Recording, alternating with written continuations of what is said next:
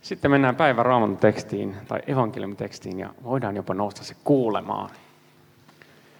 Eli Matteuksen evankeliumista luvusta 5 ja jakeesta 2 eteenpäin. Silloin hän alkoi puhua ja opetti heitä näin. Autoita ovat hengessään köyhät, sillä heidän on taivasten valtakunta. Autoita murheelliset, he saavat lohdutuksen. Autoita kärsivälliset, he perivät maan. Autoita ne, joilla on vanhurskauden nälkä ja jano, heidät ravitaan. Autuaita ne, jotka toisia armahtavat, heidät armahdetaan. Autuaita puhdas sydämiset, he saavat nähdä Jumalan. Autuaita rauhantekijät, he saavat Jumalan lapsen nimen. Autuaita ovat ne, joita vanhurskauden vuoksi vainotaan, heidän on taivasten valtakunta. Autuaita olette te, kun teitä minun tähteni herjataan ja vainotaan, ja kun teistä valheellisesti puhutaan kaikkea pahaa. Iloitkaa ja riemuitkaa, sillä palkka, jonka te taivaassa saatte, on suuri. Niinhän vainottiin profeettojakin, jotka elivät ennen teitä. Voitte istuutua.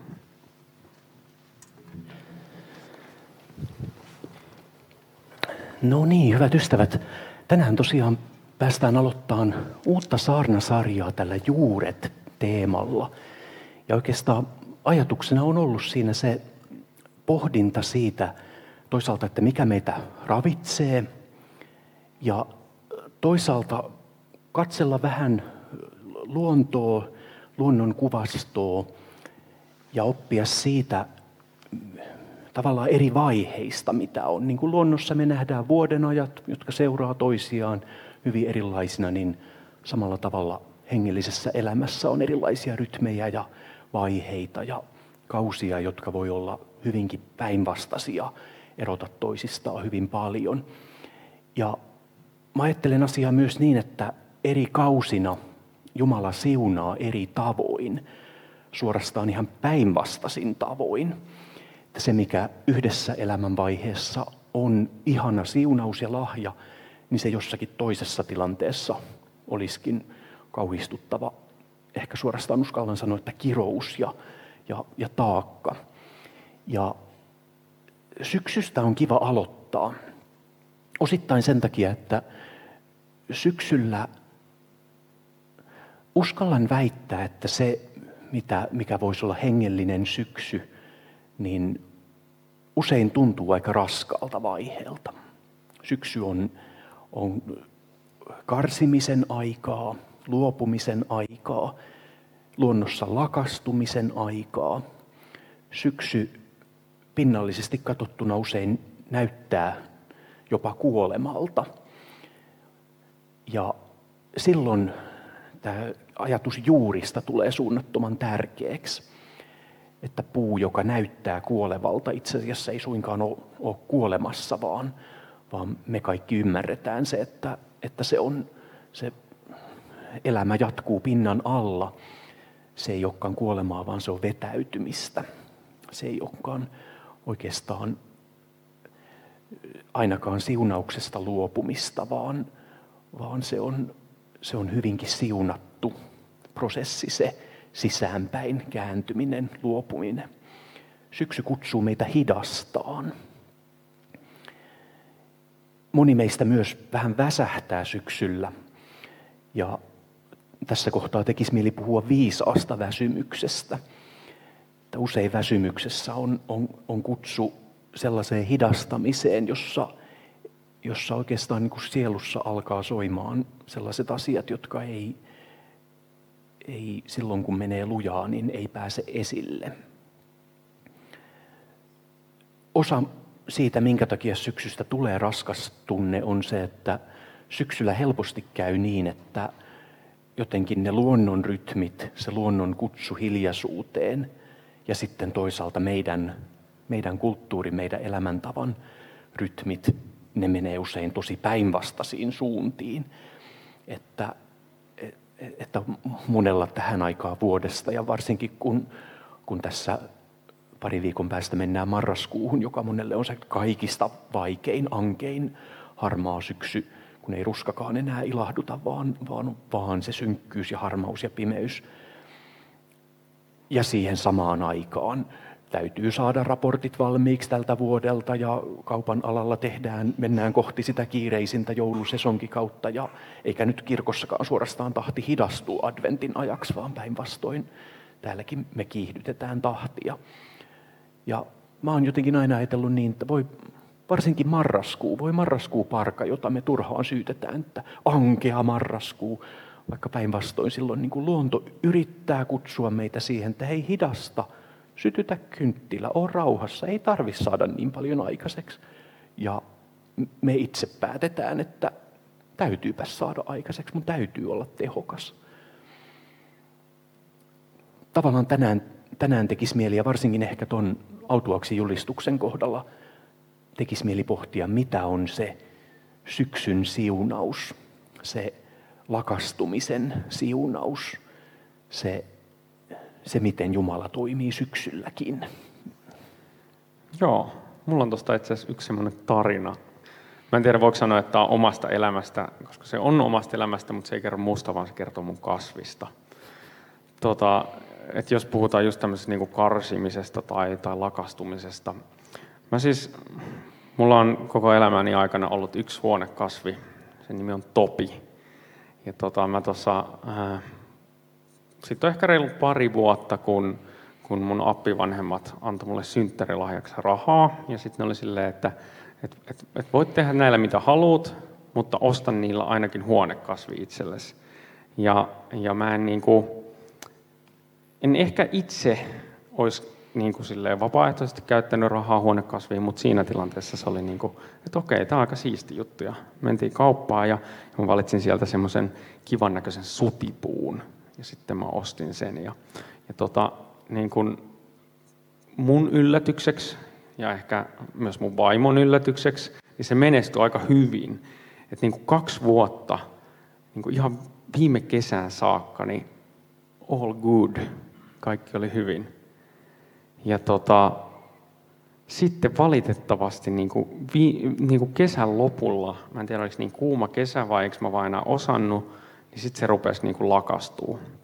Ja äh, siinä oli niin kuin kaksi semmoista isoa oksaa, ja sitten pikkuhiljaa rupesi niin kuin, äh, eka, eka lehdet muuttuu keltaisiksi ja sitten ruskeiksi ja sitten ne tippui. Ja ja tota, se oli ehkä elokuuta tai syyskuuta. Meillä oli tuossa ennen tätä Juuret saarnasarjaa, Visio-saarnasarjaa. Mulla oli siinä semmoinen kasvuteemainen saarna.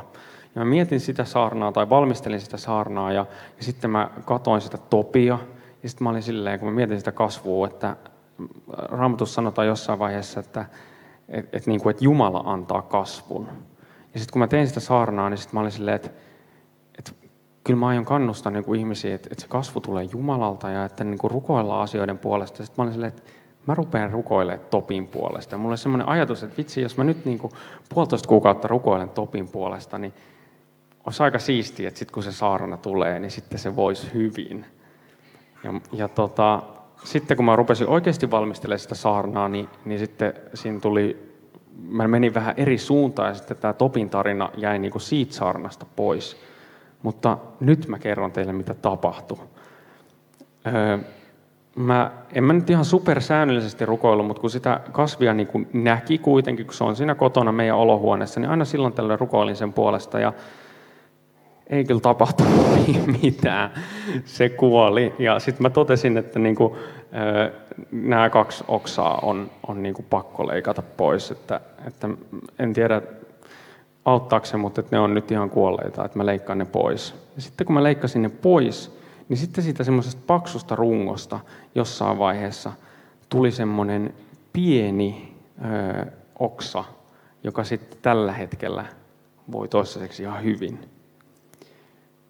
En, mä, mä en tiedä, mikä on niin Topin tarina tästä päivästä eteenpäin, mutta jotenkin mä koin, että Jumala puhui mulle – niin kuin sen kautta, koska mä rukoilin sen kasvin puolesta.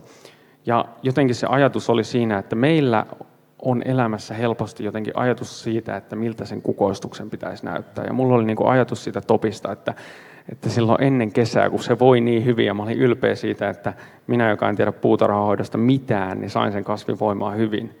Ja mulla oli ajatus, että kun mä rukoilen sen puolesta, niin sitten siinä tapahtuu jotain ja, ja se voi niin kuin samalla lailla. Mutta sitten oikeasti se kasvi tarvitsi sitä, että, että mä leikkaan ne vanhat oksat pois, että jotain uutta voi syntyä. Ja mä ajattelen, että niin kuin elämässä on samalla lailla, että meillä on helposti ajatus siitä, että mitä pitäisi olla.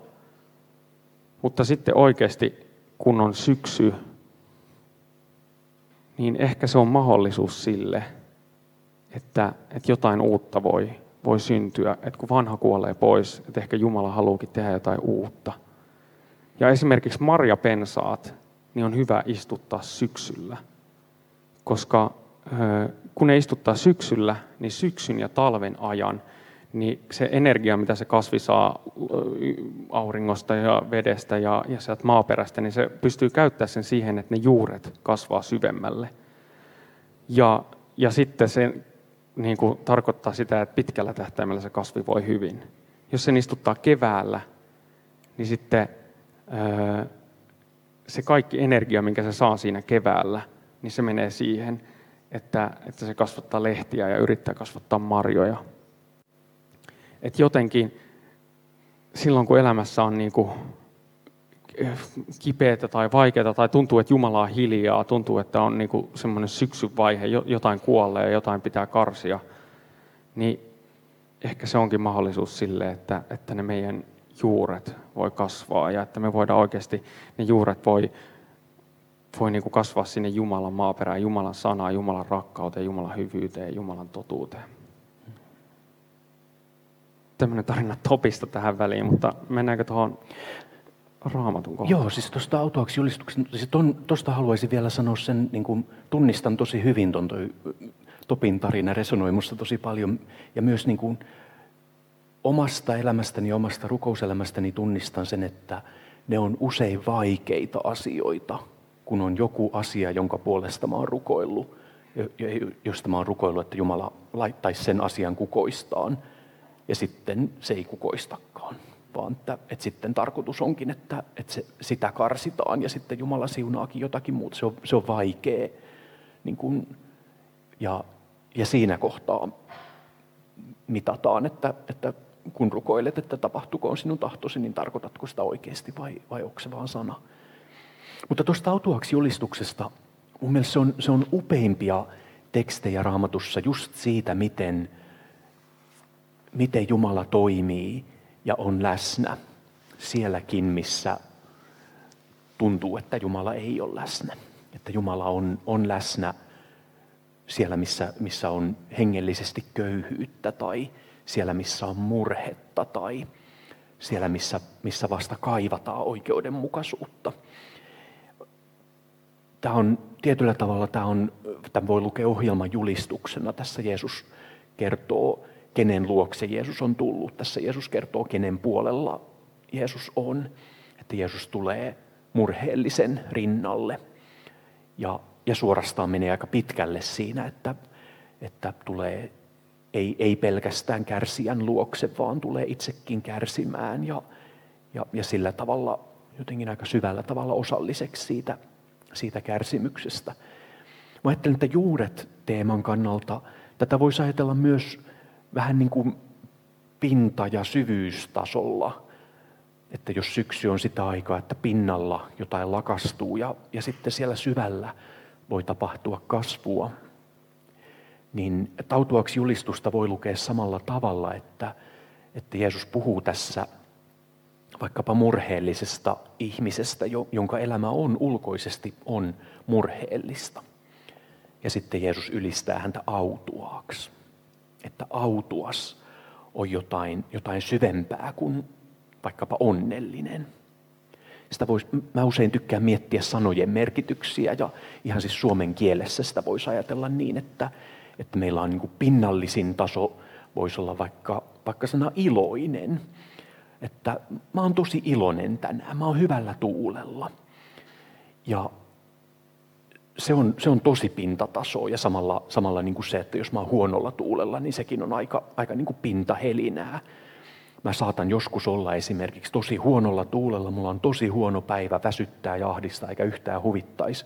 Mutta silti mä voin to, niin kuin katsoa elämääni ja todeta, että mä oon silti onnellinen.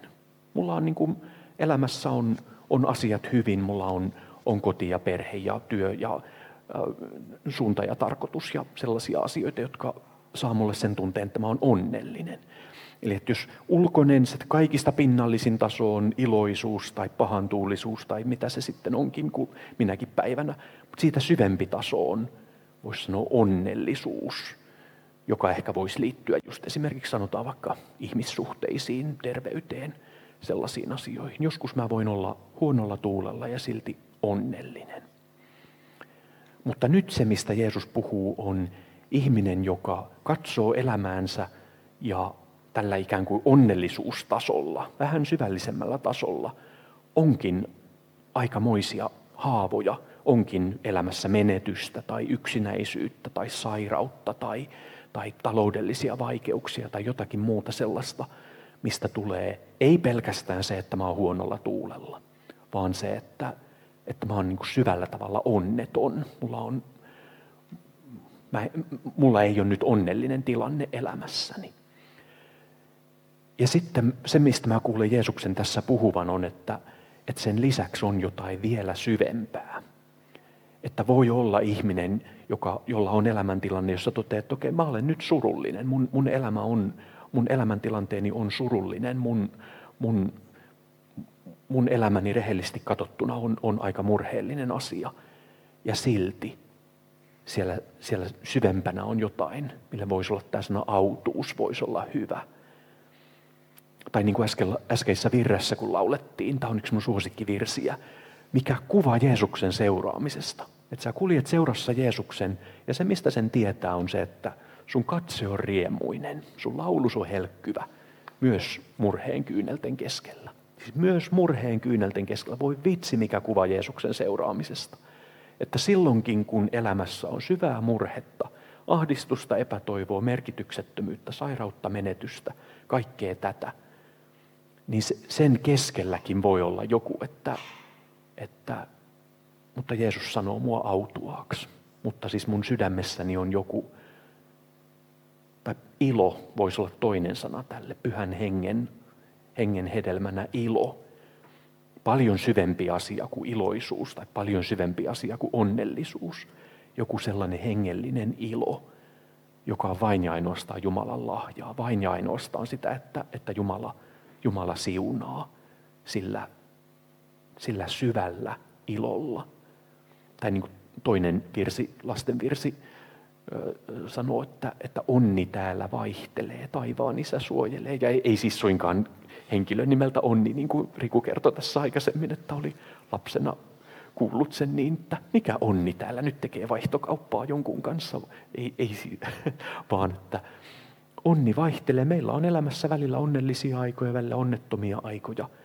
Ja, ja kaikessa niissä vaiheissa me saadaan, saadaan luottaa ja, varmasti tietää ja uskoa, ja, että Jumala siunaa. Ja, ja se, että Jeesus nimenomaan sanoo surullista autuaaksi, onnellisemmaksi kuin onnellinen. Siinä on jotain, jotain hurjaa, jotain syvää. Joo, ehkä jotenkin tuohon se ajatus, että, että niin kuin riippumatta olosuhteista, niin, niin mä oon niin kuin Jumalan lapsi. Sitten siinä saa olla joku semmoinen onni tai semmoinen, niin kuin, nyt varmaan sä käytit väärää sanaa, mutta ehkä ilo tai joku semmoinen, että, että niin, että kukaan ei vie sitä multa pois, että mulla on rakas taivallinen isä. Mä haluaisin ehkä vielä, vielä ennen kuin lopetetaan, niin nostaa tuosta raamatun kohdasta yhden, yhden pointin –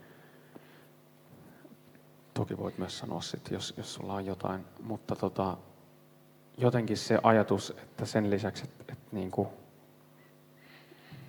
Jumala tai Jeesus puhuu tuossa niin autuaista, niin sitten mulle tulee tuosta semmoinen ajatus, että, että, niin kuin, että, että Jeesus sanoo, että, että, niin kuin, että Jumala näkee sut.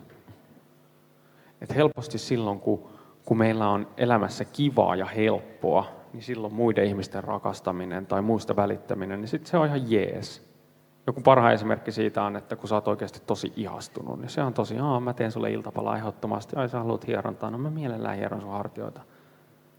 Mutta sitten kun on oikeasti niin kuin, ei, ole, ei ole pelkästään niin kuin kukkasi auringon paistettavaa, on, on sadetta ja pimeätä ja kylmää, niin että niissäkin hetkissä tuossa sanotaan, että, että autoita te olette te rauhantekijät, autoita te olette te, jota painotaan, autoita te kärsivälliset. Niin että niissäkin hetkessä, että et, et Jumala näkee sut. Jumala näkee sut, joka oot, oot kärsivällinen silloinkin, kun ei tee mieli tai elämä epäreilu. Jumala näkee sut, joka, joka niin kuin rukoilet muiden ihmisten puolesta, vaikka, vaikka sitä ei niin kuin kukaan muu näe, ja sä et itsekään näe sen merkitystä siinä hetkessä välttämättä.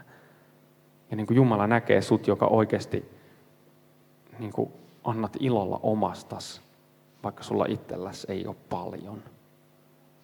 Ja jotenkin siihen vielä se ajatus, että mitä, mitä Jumala, tai Jumala Jeesus sanoo tuossa raamatukassa lopuksi, että, että, niin kuin, että, että Jumala näkee nämä ja, ja että vaikka sä et kaikista niistä saisi tässä elämässä palkintoa, niin, niin sitten joskus taivaassa niin Jumala kyllä myös ne palkitsee.